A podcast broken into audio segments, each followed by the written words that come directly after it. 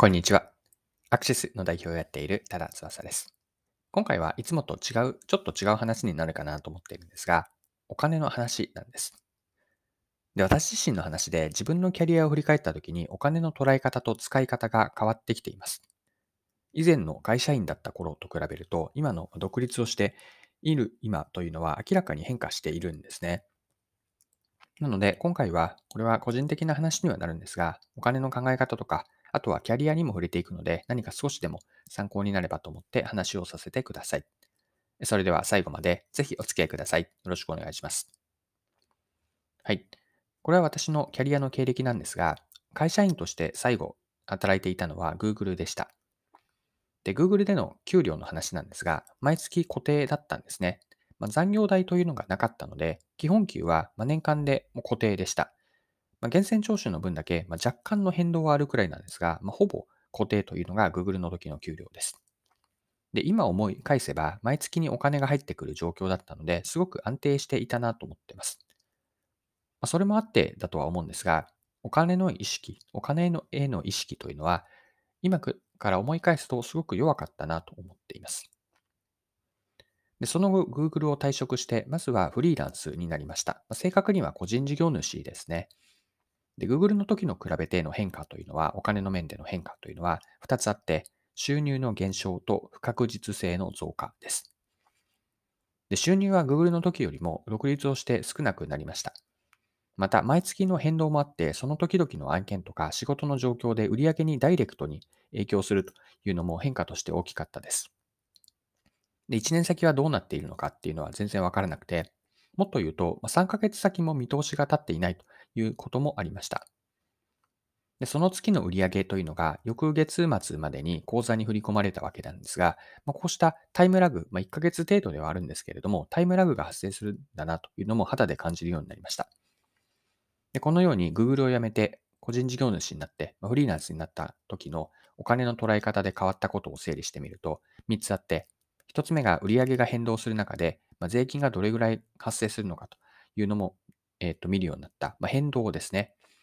また、経費はどの程度かというのを見るようになったし、あとは何にお金を使えば将来への投資になるかと。まあ、こんなことを考えるようになって、まあ、入ってくるお金だけではなくて、どのように出ていくのかというにも意識が広がっていきました。はい。で、その後、個人事業主を続けていったんですが、2020年の11月ですね。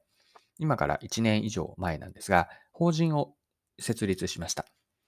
でそれがアクシス合同会社というものなんですが、まあ、個人事業主から法人化をしたわけです。で自分とは別の法人格ができることによって、何かこう自分自身から切り離された存在になっていったんです。で、これがですね、お金への捉え方にも影響したんですね。でまずは前提としてお金の流れなんですが、法人としての売上が法人口座に振り込みがあります。で、その後に私個人に法人口座からプライベートの銀行口座に毎月の役員報酬として振り込まれるんですね。で、個人と法人でお金の面で分離されたことによって変わったことは、一言で言えば、お金をいかに使わないから、お金をどう使うかにこう軸足がシフトしていったんですね。で、会社員だった時とか、で、今振り返れば、その後の直後のフリーランスの時もそうだったんですが、自分の意識が向いていたのはお金を使わないかだったんですね。無駄な支出は極力やらないようにしていました。一方で、法人にしてからは、法人での経費に使うことに、売上からのお金をどう使えば自分自身と、または会社の価値につながるかというのをより考えるようになってきているんです。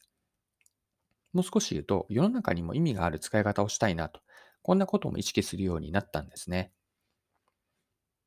で使うお金の項目としては、会計上は経費となるんですが、これは未来への投資になるのかとか、お金を使って価値を最大化させるためにはどうすればいいのかという